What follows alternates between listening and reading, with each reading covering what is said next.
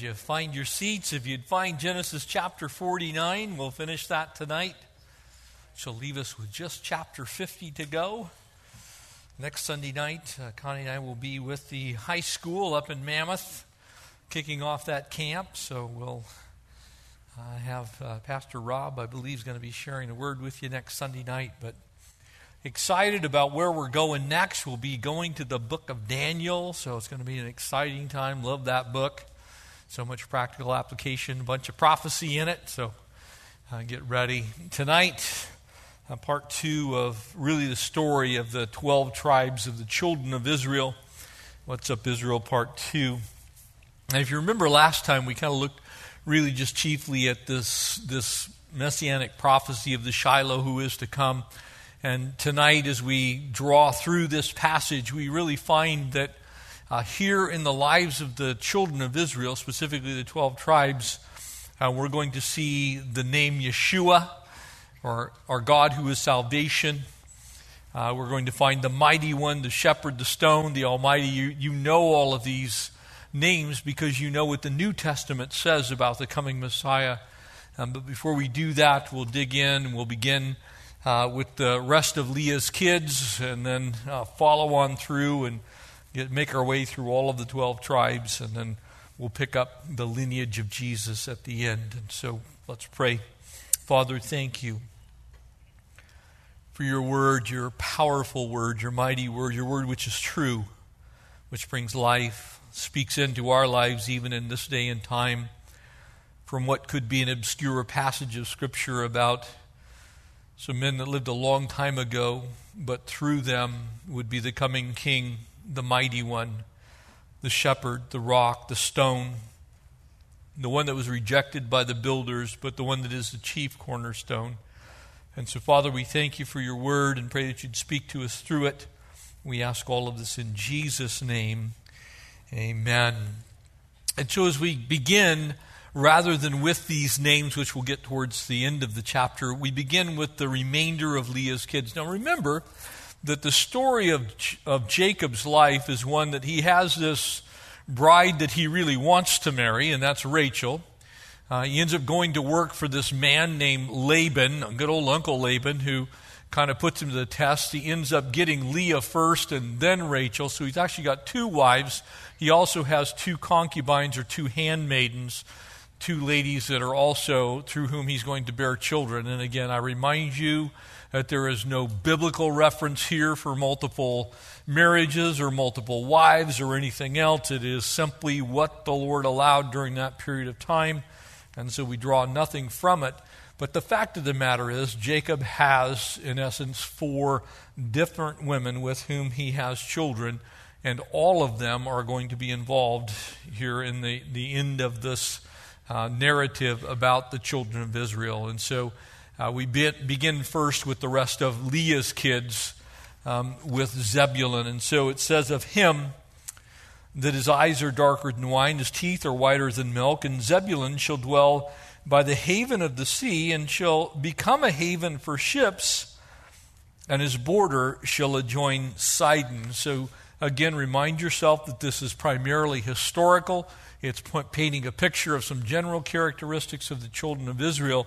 And so the tribe of Zebulun, if you were to go to the, the promised land today, to the land of Abraham, Isaac, and Jacob, the land of Zebulun is actually on the very northern boundary of the land of modern Israel. It's just below Haifa uh, would be actually in the land of Zebulun. So if you look at it, the actual port city. Now, the Jewish people were not known as a seafaring people, but there were a people just north of them that were, and they were known as the Phoenicians. And the Phoenicians were one of the great seafaring people of the Mediterranean. And so it would be there that, that the children of Israel would trade with those who were in the port city of Sidon, which is just slightly north of modern day Haifa. So you have Tyre, Sidon in modern day Lebanon, and then in modern day Israel, the port city of Haifa. And it was the children of Zebulun that settled there, and, they controlled a very interesting place in the geography of Israel at the time and still today, modern day Israel. If you travel with us, you go on one of our tours to Israel, we'll sit up on top of the Mount, Mount Carmel and we'll look down on the Jezreel Valley, also the valley known as the Valley of Megiddo, or where Armageddon, part of the battle, will happen, and though the final portion of that will be the Valley of Jehoshaphat near Jerusalem. But you have this very long valley uh, that encompasses much of the north of Israel. And in fact, it does extend from the seacoast and the actual city that was inhabited by the, by the children of Israel, known through the lineage of Zebulun. And so it was there um, that they settled. And in fact, the book of Joshua reminds us of that in Joshua chapter 19. And even Moses, as he authored the book of Deuteronomy, said that they uh, would partake of the abundance of the seas. And so uh, it was this particular tribe that traded with those that were to the north of them that became kind of the port city, which would eventually become the port city uh, of modern day Israel or in Haifa. And so, uh, as you look at the book of Judges, you're going to find that both Deborah and Barak uh, praised the men of Zebulun because they uh, rallied via ship to come to their aid. And so, first you have this, this son known as Zebulun. The next son that we have here in verses 14 and 15 is Issachar. And it says of him, verse 14, Issachar is a strong donkey. I don't know if I'd really want to be known as a strong donkey, but nonetheless, that is his uh, calling card lying down between two burdens. And he saw that rest was good and the land was pleasant, and he bowed his shoulder to bear a burden and became a band of slaves. And so Issachar is situated between the eastern end of the Jezreel Valley and the coastal city that was inhabited uh, by the descendants of Zebulun. And it was there that many of the judges would also uh, preside over the things that transpired in the northern kingdom. Now, remember, when you're talking about Israel, which is we study the history of Israel, Israel would eventually be divided into two kingdoms the northern kingdom, which is 10 tribes, the southern kingdom, which would be the kingdom of Judah and, and would be known as Israel. And so you have the northern, the northern 10 tribes and the southern two tribes. And so this is one of the northern tribes, the tribe of Issachar. And as they were uh, inhabiting the, the land that is the Jezreel Valley, um, they would be well known for, for what they would do in trading. And so you can imagine uh, that the coast, which is where many of the goods would come from foreign lands, um, through the tribe of Zebulon, then they would be passed off to the tribe of Issachar. Issachar would move those goods into the inland portion of what we would call modern day Israel. And from there, it would be distributed along the north south route, which traveled along the Jordan River Valley, and very specifically would be transferred into the region known the Galilee of the Gentiles, uh, which is where Jesus would base uh, most of his ministry while he was here on this earth. And so Issachar became the defenders and, and the traders, and they were kind of a beast of burden in that sense. And so what Jacob says about them here actually does play out to be true. Um, the only difference is, is during that time, even kings rode on donkeys, so it was a, rather a noble profession to be someone who would carry more than their share of a burden. And in fact, this, this tribe, though it produced no great kings, it didn't produce uh, any notable people that we find in Scripture. There's, there's no one that says, well, it was the tribe of Issachar and they brought forth this person. Um, but it does basically say that these two sons of Leah were kind of the everyday working folk uh, of the northern part of the region uh, that would be known as the northern tribe or the, the northern uh, group of, of nations or, or city nations uh, under the, the children of Jacob. And so as they settle in, you can kind of see them starting to inhabit the land. And of course, when we read the book of Judges after the conquest and the portioning of the land to the 12 tribes, uh, these, these things become very, very, very clear. Uh, next, we have the sons of Bilhah, and we'll pick up in uh, verses 16 through 18 and also verse 21. And for some reason, and I cannot tell you why, I've read probably a dozen commentaries on this and nobody knows why. There happens to be one son that's listed out of order here, but nonetheless, uh, it, it is so. And so we'll, we'll actually take them as the sons of Bilhah, um, Rachel's maid. And so remember, Rachel has a maid Leah has a maid, and we're going to cover all four of them tonight as we finish up uh, here in chapter 49. And Dan shall judge his people as one of the tribes of Israel. And Dan shall be a serpent by the way, a viper by the path that bites the horse's heels, so that its rider shall fall backwards.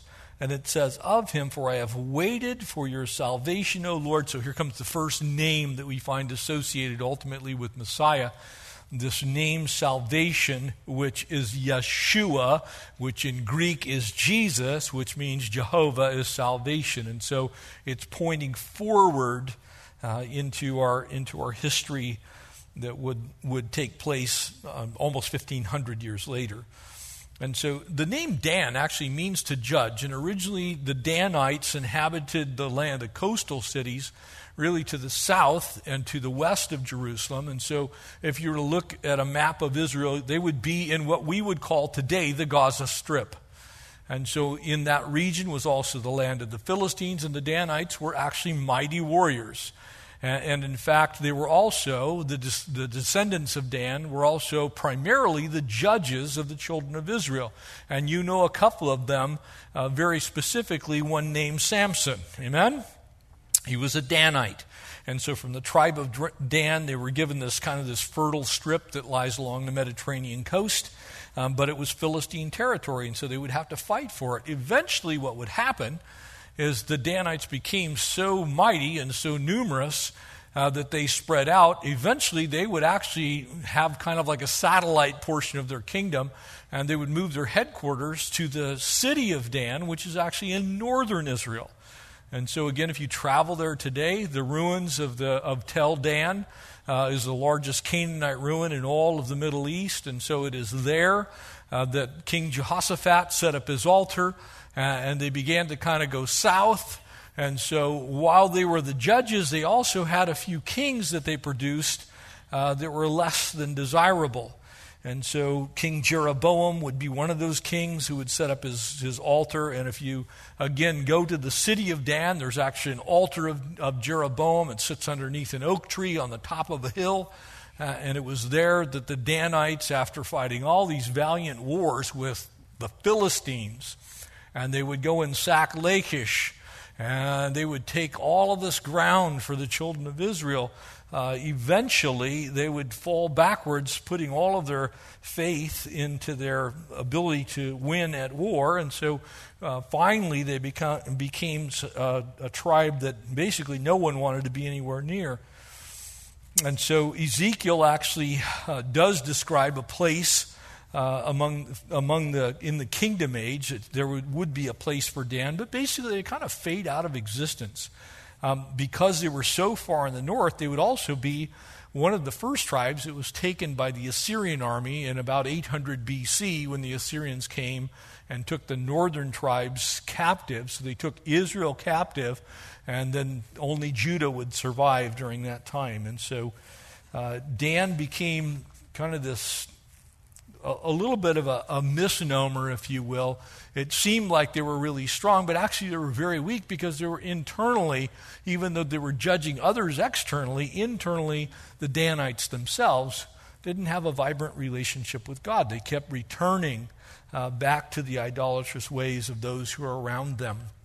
And so Dan, uh, though they judged others, fell into sin themselves. Uh, the next, which actually skips down to verse 21, uh, is the tribe of Naphtali. Uh, and so Naphtali is a deer, uh, and that deer um, would be let loose. And he uses beautiful words. And so you kind of have this, a little bit of the uh, artful influence, if you will, in, in the tribe of Naphtali. And if you, again, travel to the land today, the tribe of Naphtali is kind of in the little bit of the foothills um, in, in the northern reaches of the land that we call Israel. Uh, it's very hilly, and there's a, a number of areas that are kind of like between different valleys, and they occupied that land. And it was there that basically the artists and the poets, that was those who uh, cared more about the beautifully crafted words than they did about much of anything else. And so Moses would say about them that they would be satisfied with flavor, they would be full of blessing.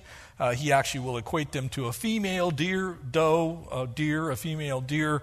And I think that that's where Sound of Music got that song. I don't know, but it, it, it was, it was they who actually were um, more on the artistic side. And so they were craftspeople. Um, and we, as we, again, as we read their history, um, we'll find out that these things stay consistent all the way through what we know about them, especially in Scripture and actually in history outside of Scripture itself. Um, but they did become rather deceptive. They also fell in uh, with some of the those who practiced the the dark arts of magic. Uh, it would be uh, in that region that we have uh, a couple of people that were fairly, uh, fairly infamous for their uh, necromancy and, and for playing kind of with bones and making sure that they could read the fortunes of others. And so uh, they, they were kind of tuned in. You know, they were like a modern day Sedona, Arizona. You know, you could go and find yourself a vortex and talk to somebody uh, from the t- tribe of Naphtali about what it meant. Uh, the next group that we have are the sons of Zilpah. Now, remember that Zilpah um, was Leah's handmaid, and so Jacob was, you know, hoping that he'd have all these children. He wanted to have them by Rachel, and he just jumps ahead of God, and so he ends up basically with four wives at the end of all of this. And so Leah's maid is now going to, and we're going to talk about a couple of a couple of her sons. So Gad, a troop shall be upon him, and they shall trample him, and he shall triumph at last. And the bread which will come from Asher will be rich, and he shall yield royal uh, dainties, which means actually delicacies, if you want to look at it that way. And so you have Gad and Asher. And so you have in Gad, you have a very warlike group of people. Um, these two particular tribes uh, dwelled on the eastern side of the Sea of Galilee because what we would call modern day Jordan or the Golan Heights. Um, that area to this day is still relatively uh, sparse as far as having uh, any type of trees or those types of things. So there wasn't a whole lot there, and whatever they got, they worked very hard for.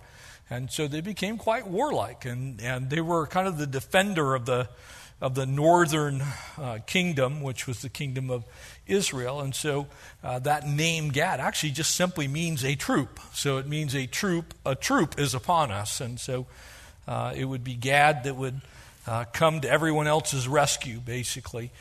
Uh, it can also mean good fortune, by the way. And so, because of their location, enemies would pretty easily invade. And so, they were constantly being tested and when they were tested, they were found faithful. And so they, they became kind of like the northern border defenders. So when the Assyrians came, uh, they were quick to jump in and, and to fight that fight. And uh, Moses will actually equate, the, uh, equate them to a brave lion when we get to the book of Deuteronomy, and he's describing how all these tribes worked out um, in, in, in their way that they interacted with one another.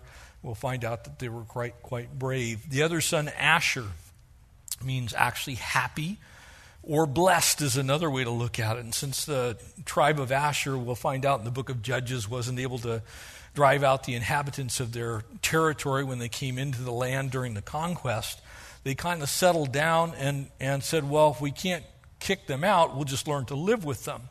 And so Asher kind of settled into just learning to get along with everybody and it didn't matter what anybody else did. We're just going to sit here and be, you know, happy farmers. And they were kind of like, if you want to look at it in that sense, they were almost like Hebrew Mennonites. You know, they just, uh, we're just going to, you do your thing, we'll do ours, we'll raise food, don't bother us, we won't bother you kind of guys. And so Asher settles in, and uh, they have the fertile plains that are down not too far from the Sea of Galilee. And when you look at the land of Israel, um, you have to kind of divide it up into the sections that Scripture tells us about because a vast portion of Israel is actually, for all intents and purposes, uninhabitable. The lower Jordan Valley is nothing but the Negev Desert, basically, as you, as you descend about halfway down the Jordan River Valley. The river itself is there, but there is literally nothing. And if it weren't for modern day farming practices, there would still be nothing in that area of the world, though today it's quite prosperous because of the fact that there is water and the soil is fairly rich. But at that day and time, uh, there was nothing there. And so this particular tribe was pretty good at farming several things which were very important back then. Olives was number one, and dates was number two. And those two things uh, grow in this particular region. On the eastern slopes, once you get out of the bottom of the valley, uh, olive groves inhabit all the basically every single hillside down along the edge of the Jordan Valley uh, has olive groves on it. And when you get down in the valley, especially in the southern end, that's where a vast majority of the very best dates in all of the world grow. And so Asher, happy, blessed, and they would have been extremely wealthy from those two crops. And so they would have done very well for themselves. In fact, if you raise uh, prime olives and prime dates today, you would still be wealthy in that region of the world.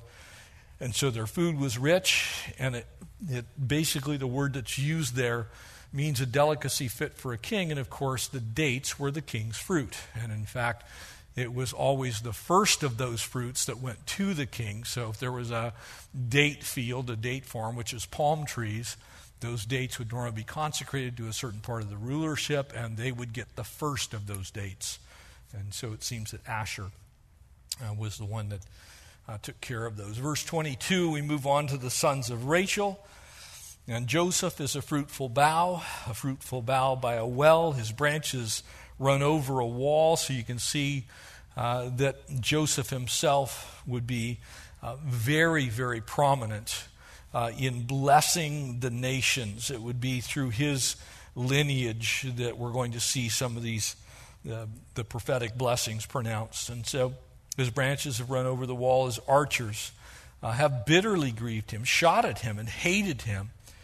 Uh, but his bow remained in his strength, and the arms of his hands were made strong by the hands of the mighty God of Jacob.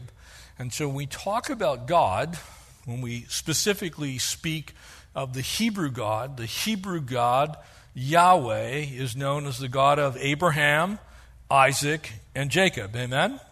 And so when you, you speak of mighty God, El Shaddai, the hero God, that's actually what El Shaddai means. It means the God who is hero the God, the God who is like, he's the end all. When you talk about that's associated with Jacob, in other words, in Jacob, you would see this mightiness of God's character. Um, from there, there is the shepherd, the stone of Israel. And so, by God of your father, who, by the God of your father who will help you, and by the Almighty who will bless you with blessings of heaven above, blessings of the deep that lies beneath, blessings of the breast and of the womb, blessings of the father, and have excelled at the blessings of my ancestor, up to the utmost bound of the everlasting hills, for they shall be on the head of Joseph, on the crown of the head of him who was separate from his brothers. And Benjamin is a ravenous wolf, and in the morning he shall devour the prey, and at night he shall divide the spoil. And so, first, uh, this son of Rachel, Joseph. And, and it is here and is only here. Remember that we kind of talked about those headings that are in your Bibles, um, how sometimes they're not inspired, and this whole chapter is supposed to be this blessing, when it's really just Joseph that has this word associated with him. And Joseph's compared to this fruitful vine, a bough or a, tree limb that's going to draw up water from a spring, just exactly as Psalm 1 says that's going to be growing over the wall It's going to be abundant. And it would be in Joseph um, that, that we would see that fruitfulness. And the fruitful actually, I think, points to his son Ephraim, uh, which we saw back in chapter 41, who's the, the founder of the family that grew to expand its territory. And we see that in Joshua 17. But is Joseph that really is responsible for all of the children of Israel even surviving. Amen? That's kind of the story that we've seen it is this one who is cast out, this one who is cast off, this one who is hated by the rest of the family, this one who is abused, this one who's sold into slavery.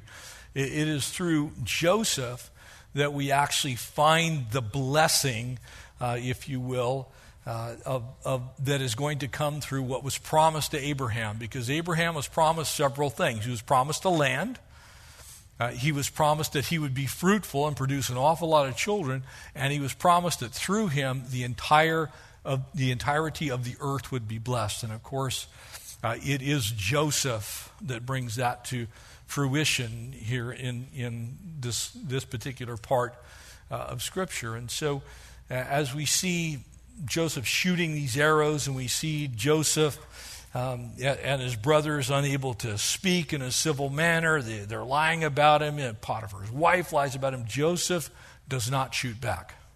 Joseph is a guy that maintains his character. Joseph is a man who does not give in when temptation comes. Joseph is a man about whom you could say uh, he, he is righteous in that sense. And so we really kind of see how Joseph alone ultimately is going to be used to kind of maintain the integrity of all of the children of Israel. He's kind of the one guy that you can look at and you really can't find anything bad to say about him. And so, in this particular passage of Scripture, we find the Lord uses these special names, three of them. And first, uh, this mighty God who cared for everything that Jacob had need of. And so now we can look back on what we know about, about Joseph uh, and what we know about Jacob and what we know came through uh, Joseph's faithfulness in Egypt that benefited Jacob, his father, who's still back in the land of Canaan. Um, we can actually see this mighty God, Jehovah, have absolutely everything under control when it looks like everything is completely out of control. Helping him with all this incredibly difficult work, uh, delivering him out of danger, uh, we, we can see that it was God that kind of pushed Joseph along, that actually is going to ultimately be a blessing for Jacob, his father. And so we can see mighty God through the life uh, of Joseph, and it ends up being the benefit to Jacob, and through Jacob, all of the rest of the sons. The picture is this we, we never know what God's doing uh, in, a, in a sense of precision um, in our lives. We can have sometimes a general sense, sometimes we may have a little greater than the general sense, but God is always mighty God. And whether we see it or not in the individual circumstances that we're going through in the moment, when God is at work, it's mighty God who is at work. It's not God with a little g, it's not a tiny God, it's mighty God that's at work. And so, in those things that He allows in our lives, that's mighty God that's still at work in those things that He foreordains in our lives. That is mighty God that's still at work. And when it seems like things aren't going well, that's still mighty God. For the child of God, it is always mighty God that's at work. And so we need to remember that when we think about the, the story of this particular family, because it looks kind of like mighty God took some time off. Amen? You know, you can kind of look back on the children of Israel and go, man, where was God when all that stuff was happening? Where was that when that abuse was going on? And this is the way it equates to your life. There's probably not a person in here who hasn't gone through things in their life where you might be tempted to say, I think mighty God was asleep in my life at that time. You know, maybe some horrific thing that happened to you as a child. Maybe something where you're involved in a situation and someone else is going through something and you're going, man, this is just so unfair. And I think it's beautiful that our attention is drawn to Joseph in the sense that it was mighty God that was working in Joseph's life. Because it doesn't look like it from the outside. In fact, it, it looks like maybe he's not only not mighty God, he might not even be God at all because of what he's allowed. I mean, who's going to allow? I mean, you think of God himself and you think of what happens in Joseph's life, and it's pretty hard to come to the conclusion yeah, you know what? I'm sure glad that God sold him into slavery. Because you have to look at God's sovereign actions and come to a couple of conclusions. There's no other logical way for us to process this in our minds. God either ordains something or he allows it to happen. And in either case, he knows about it before it happens. Amen? And so, even the bad things, even the tough things, the difficult things. Behind all those things in your life, there is still at work a blessing, mighty God. And so Jacob then refers back in chapter 48 that that blessing, mighty God, is also a God who shepherds. And this carries a little different connotation. And of course, all of these things point towards Jesus. Amen? Because Jesus is mighty in that he defeated death, he defeated sin, he defeated the grave, and he's also the good shepherd. And so Jacob refers to the Lord as the God who shepherded me or looked after me. So, all this time that we see in the life of Joseph, this favored son, this one whom Jacob gave him the coat, and yes, he was not wise with it. He kind of flaunted it a little bit. You know, he, he has these dreams and he tells his brothers that, you know, one day you're all going to bow down to me even in the midst of that, God was still shepherding the children of Israel. He was still moving on their behalf. He was still pushing them along the direction they were supposed to go. And while it may have seemed like he was neither mighty God nor was he the good shepherd, when we look in hindsight, we find out God had it under control the whole time. God hadn't abandoned them, and God was still being a good shepherd to them. And so, this concept that Jesus would ultimately, in John chapter 10, the reason Jesus, because we know that there is God, and God is in three persons there's God the Father, God the Son, and God the Holy Spirit. The second person of the Godhead, God the Son, is also the Good Shepherd of John chapter 10. He's also the door of the sheep. And so, when we look at who Jesus is, we recognize that what Jacob is saying here is going to be true all the way through the life of Jesus. That God is still the good shepherd. God still knows where all of his sheep are. God knew where Joseph was in the bottom of that well. God knew where Joseph was when he was on the camel caravan. God knew where he was when he was in the household of Potiphar. God knew where Joseph was and what he was doing, and he was looking after him. Even when Pharaoh himself could have done whatever he wanted, Pharaoh puts him in jail. And the good shepherd still has Joseph in view and is still being good to him. Now, at the moment, I'm pretty sure Joseph was thinking, man, this is just not okay. But it doesn't change the character and the nature of the Good Shepherd. And of course, as Jesus comes on the scene, we just see him pick this up and, and actually run it across the goal line, so to speak. Because he says of himself, I am the good shepherd who lays down his life for the sheep. So it's one thing for God to be mighty and to have everything under control. It's another thing for God to care about his sheep and push us along. But how about a good shepherd that's being referred to here by Jacob that would ultimately culminate in Jesus, the one who would be such a good shepherd that he would actually lay down his life for the sheep? That's why these names are so important because they will be tracked all the way through to the actual time of Jesus. And in fact, they'll be directly associated with what Jesus says when he says, I am the good shepherd. When he uses Yahweh and combines it with the fact that he's the good shepherd, he's going all the way back to Joseph.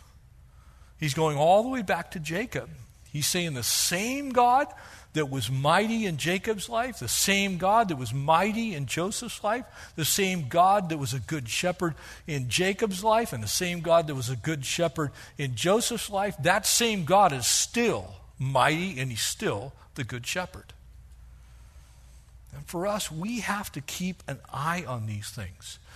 Because when we become overwhelmed with our circumstance, we go through tough things, and those things don't make sense to us we're tempted to believe somehow that God is no longer who he says he is. And, and so we, we, man, it's like, well, Lord, I don't know if you're mighty anymore. All because we're going through something. Or I don't know if you love me and you're shepherding my life anymore because I'm going through this experience.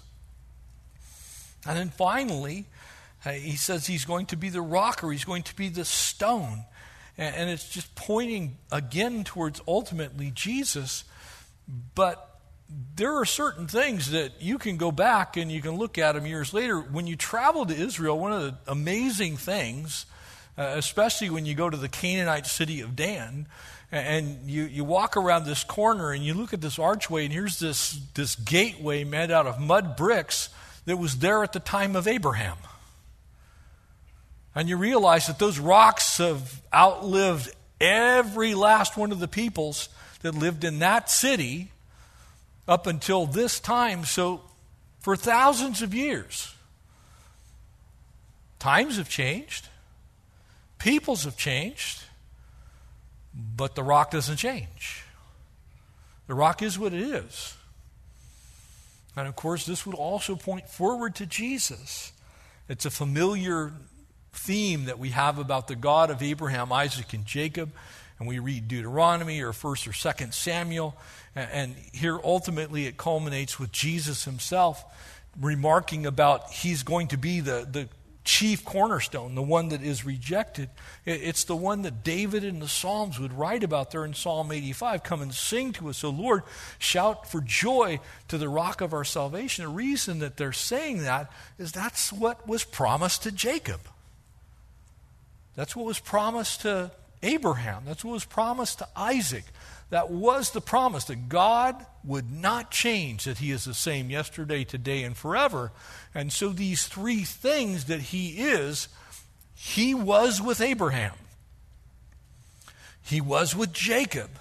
Even through all of Jacob's mess, and think about Jacob's life as we've now seen his entire lifetime go before us in the last several chapters. If there's anything you can say about Jacob, is Jacob wasn't perfect. Amen? I mean, Jacob had some spots where it's just like, man, Lord, you chose him? You're going to work through that guy? You're going to have him bring forth the children of Israel? That's their heritage? That's it? And then you think about it and go, wow, that gives me great hope for myself. Right?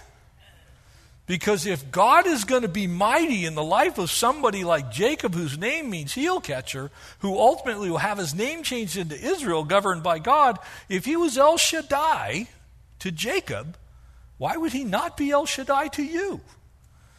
If he's a good shepherd to a guy like Jacob, or to a man like his son Joseph, who's you know, sitting here in Pharaoh's court, if he's going to be the rock, if he's going to be the stone, if he's going to be the immovable object in this world to those guys, that's his actual character. And he is still those three things today. He's still your mighty God.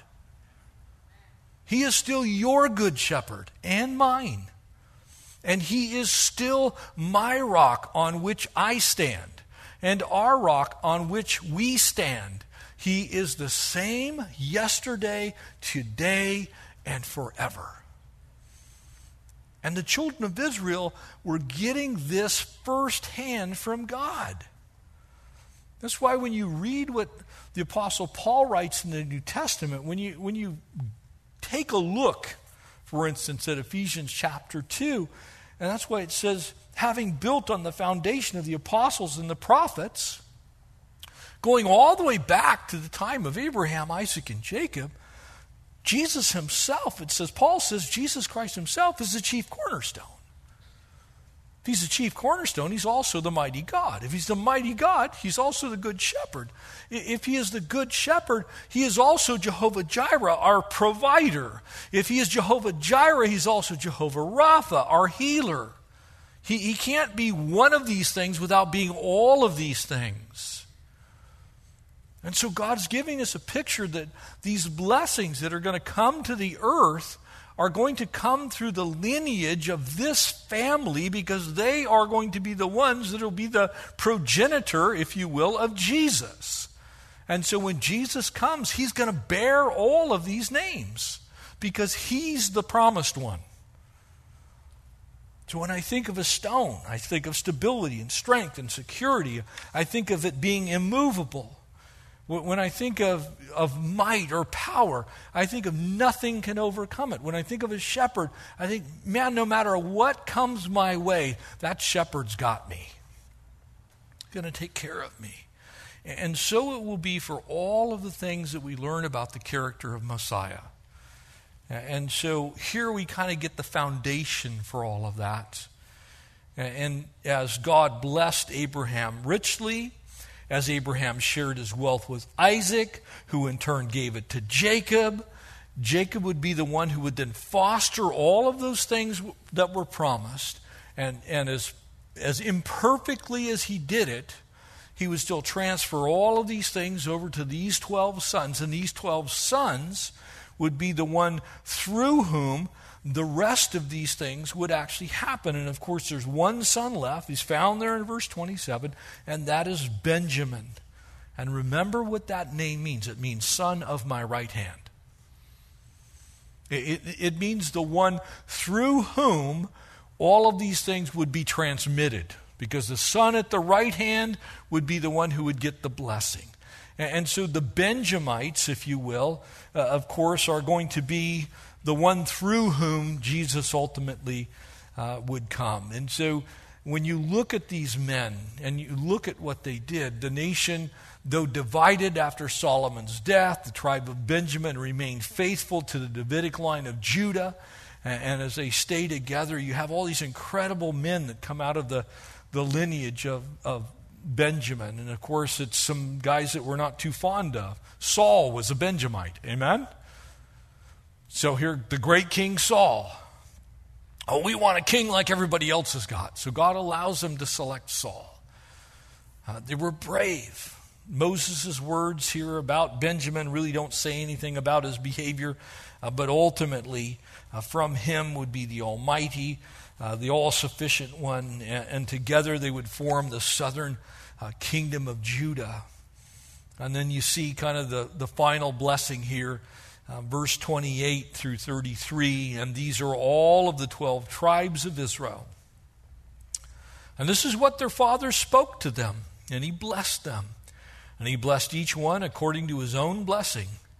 And he charged them and said to them, I am to be gathered together with my people and bury me with my fathers in the cave that is in the field of Ephron the Hittite, in the cave that is in the field of Machpelah, which is before Mamre in the land of Canaan, which Abraham bought with the field of Ephron the Hittite as a, position, a possession for a burial place. And there he buried, there is buried Abraham, his Sarah his wife, Isaac, Rebekah his wife, and there I buried Leah. So this is this is a sacred place to the children of Israel. And when you travel today, unfortunately, this particular place, it actually sits between um, Mount Ebal and Mount Gerizim outside of modern day Nablus. Um, but there is, the, is supposedly the burial place, place of Rachel, which means it's also the burial place uh, of the rest of this part of the patriarchal family. So you have Abraham, uh, Rachel, Leah, uh, and Isaac all buried in this same burial cave that was purchased by Abraham. But it says there, the field and the cave that is there, uh, purchased from the sons of Heth. When Jacob had finished commanding his sons, he drew his feet up into the bed and breathed his last and was gathered together with his people. And so time has finally now come to see the end of Jacob, the, the final of the the three patriarchs Abraham, Isaac, and Jacob. Uh, and now we have the children, what we call the children of Israel, or the 12 tribes positioned, the ones that will carry us all the way uh, finally to, to what we call uh, the, the final, the battle, if you will, the tribulation, the battle of Armageddon, and God will defend them. And we have these 12,000 out of each, tri- each of the 12 tribes. It is those 12 sons that are now kind of put in place and readied. And of course, as we go through, which we just did in VBS, the book of Exodus, and their time fleeing out of the slavery that they were in in Egypt, the bondage under the Pharaoh, and across into the wilderness, and their 40 years of wandering uh, will come to the time where they stand at Kadesh Barnea and they will look into the promised land, and it will be there that Moses will not be allowed to enter in uh, because he misrepresents, misrepresents the Lord, but the children of Israel will go in because God said so. And it didn't look like it was possible. In fact, as the spies go in, the spies are like, man, we're not going in. There's giants in the land. Good Joshua comes along and says, Nah, Joshua and Caleb. And ultimately, when they parcel out all of the, the land of, of Israel, I, I love how it ends with Joshua and Caleb. And Caleb's saying, Man, I'm only 85 years old. Give me somebody to fight. Those 12 tribes, the ones that go through all kinds of drama, the ones who have had a history of you know, not doing things exactly the way they ought to be done, and God still being gracious and kind with them. In other words, it's a whole lot like you and I. Our lives are pictured in these 12 tribes. Because sometimes we know what we're supposed to be doing, we know where we're supposed to be going, but we don't do what we're supposed to be doing, and we don't go where we're supposed to be going. And instead of punishing us, you have an almighty God who absolutely loves us and is shepherding us along the way, who moves us from place to place and somehow still gets us into the promised land. So, this whole final story is really kind of a picture of God's grace working in our lives, isn't it? Where God is saying, Look, I know you're not perfect. I didn't choose you because you were, as God's already said to them, the best and the brightest. I didn't pick you because you were already ready. I didn't pick you because you were already good. I chose you simply because I love you. That's what God does to us. He just loves us. And He loves us so much that He works with our weaknesses, and He works with our faults, and He works with our mess ups. He, he works with our deficiencies, so to speak. And He finally, just as He does here with Jacob, gets us to our final breath. Gets us to that time when we're going to all pick up our feet and say goodbye to this earth and hello to heaven. Amen? Jacob's long life was finally over, and you can almost picture Jacob sitting on the edge of his bed going, Man, I'm sure glad this is done. Uh, looking at his kids, going, You know what? I love you, but it, it's time for you to take over. It, it's time for you to continue the journey. It's time for you to pick up the ball and keep running. It, it is time as he, you know, is, is not going to get into the, the promised land himself, but his kids are. He's going he's to be buried there. He's not going to be alive when it actually is, is, is finally able to be inhabited by the children of Israel. They're just kind of sojourners still. And they're going to spend this time in, in Egypt of 400 years, and we're going to see as they're delivered in the book of Exodus that, that ultimately God had it all planned out before it ever happened. Uh, and as they continued doing uh, what, was, what was their part, God was surely going to do his. And so, with only his staff, he, would crossed over the River Jordan many years before, and now with the staff with him, as Hebrews 11 says, he crossed over to the other side, the other side being heaven. Amen? And that's what God really has for us. I think he wants us to remember that our history is, is the history of him being our mighty God. Our history is the history of him being the good shepherd. Our history is the history of him being a rock that can't be moved. He, he's worthy of just standing on, and we don't have to sweat it. Yeah, I was meeting with the junior high and the high school today, and you know, watching Jimmy and Brandon just kind of you know handle the the meeting and just talking about what's going on, and I'm sitting there thinking, you know, I'm a lot closer to the end than I am the beginning. And one day I'm going to have to say to to my sons, you know, it, it's it's time. You know, I'm packing up. I'm packing up. I'm heading home. Uh, it's yours, guys. And I think this is important for us. If you're here tonight and you have children, are you preparing your children for the day when you're going to pass the rod along? When you're going to say, okay, it's yours now. Uh, my time is done. I'm finished. I've run my part of the race. It's now time for you to run your part of the race. And are you going to make sure that they know that the mighty God that sustained you will sustain them? And that the good shepherd that got you through every single trial and difficulty that led you all along life's journey is going to be with them as well.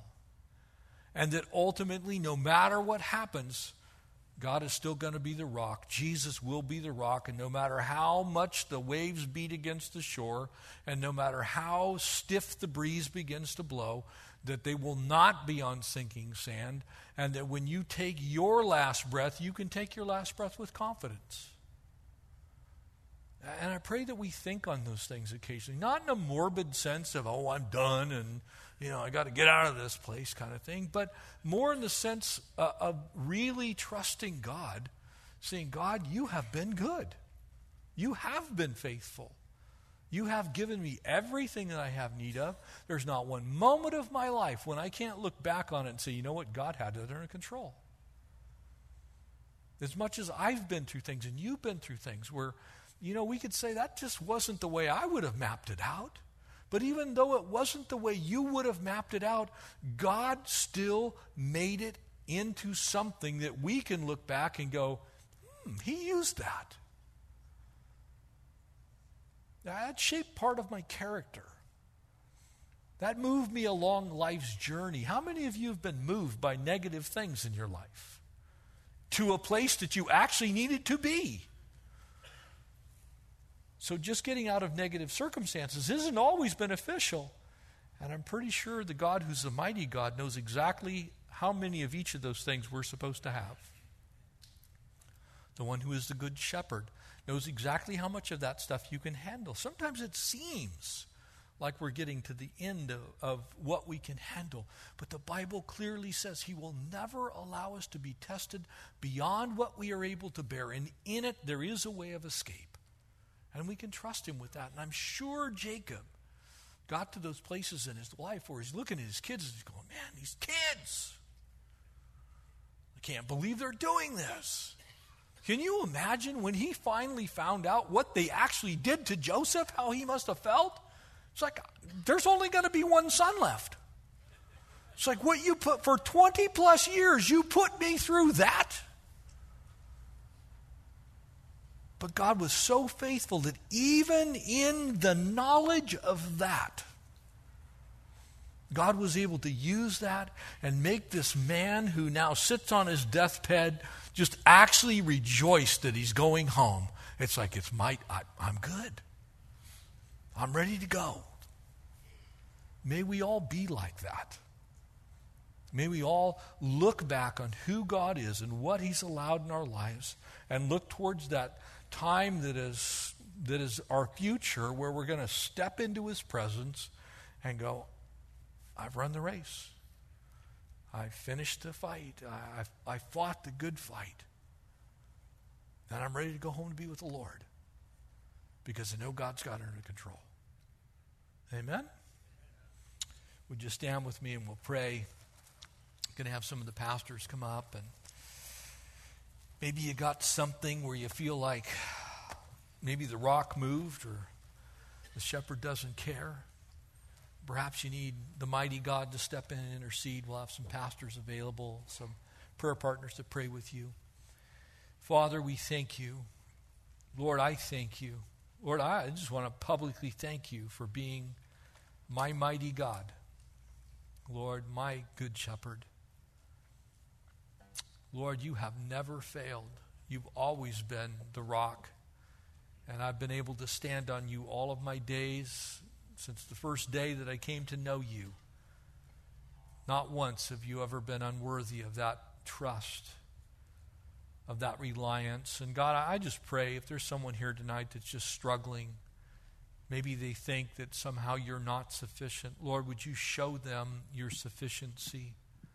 Would you take that deep pain, perhaps that they're going through, something in their life that hurts in a way that they can't even articulate? God, I pray that they would turn that over to mighty God, to the Good Shepherd, to the one who was and is and still is to come, Lord, the one that is the Alpha and the Omega, the beginning and the end. The one who's not just a lamb that is slain, but is also the lion of the tribe of Judah. And so, Lord, we just give you our lives and ask that you would help us to just be steadfast and immovable, always abounding in the labor that we have in you because it's not in vain when it's in you. Lord, it may have looked like that to Joseph. It may have looked like that to Jacob. Maybe even these, these brothers. Maybe it looked like it wasn't going to work out. But Lord, all things, all things, everything works together to the good those who love you and are called according to your purposes. And so, Lord, we just declare uh, that we are your people and we know you've called us. And so, Lord, we, we look to you to be our strength. We look to you to be our shepherd. We look to you to be our rock. In the mighty name of Jesus, we pray these things. Amen.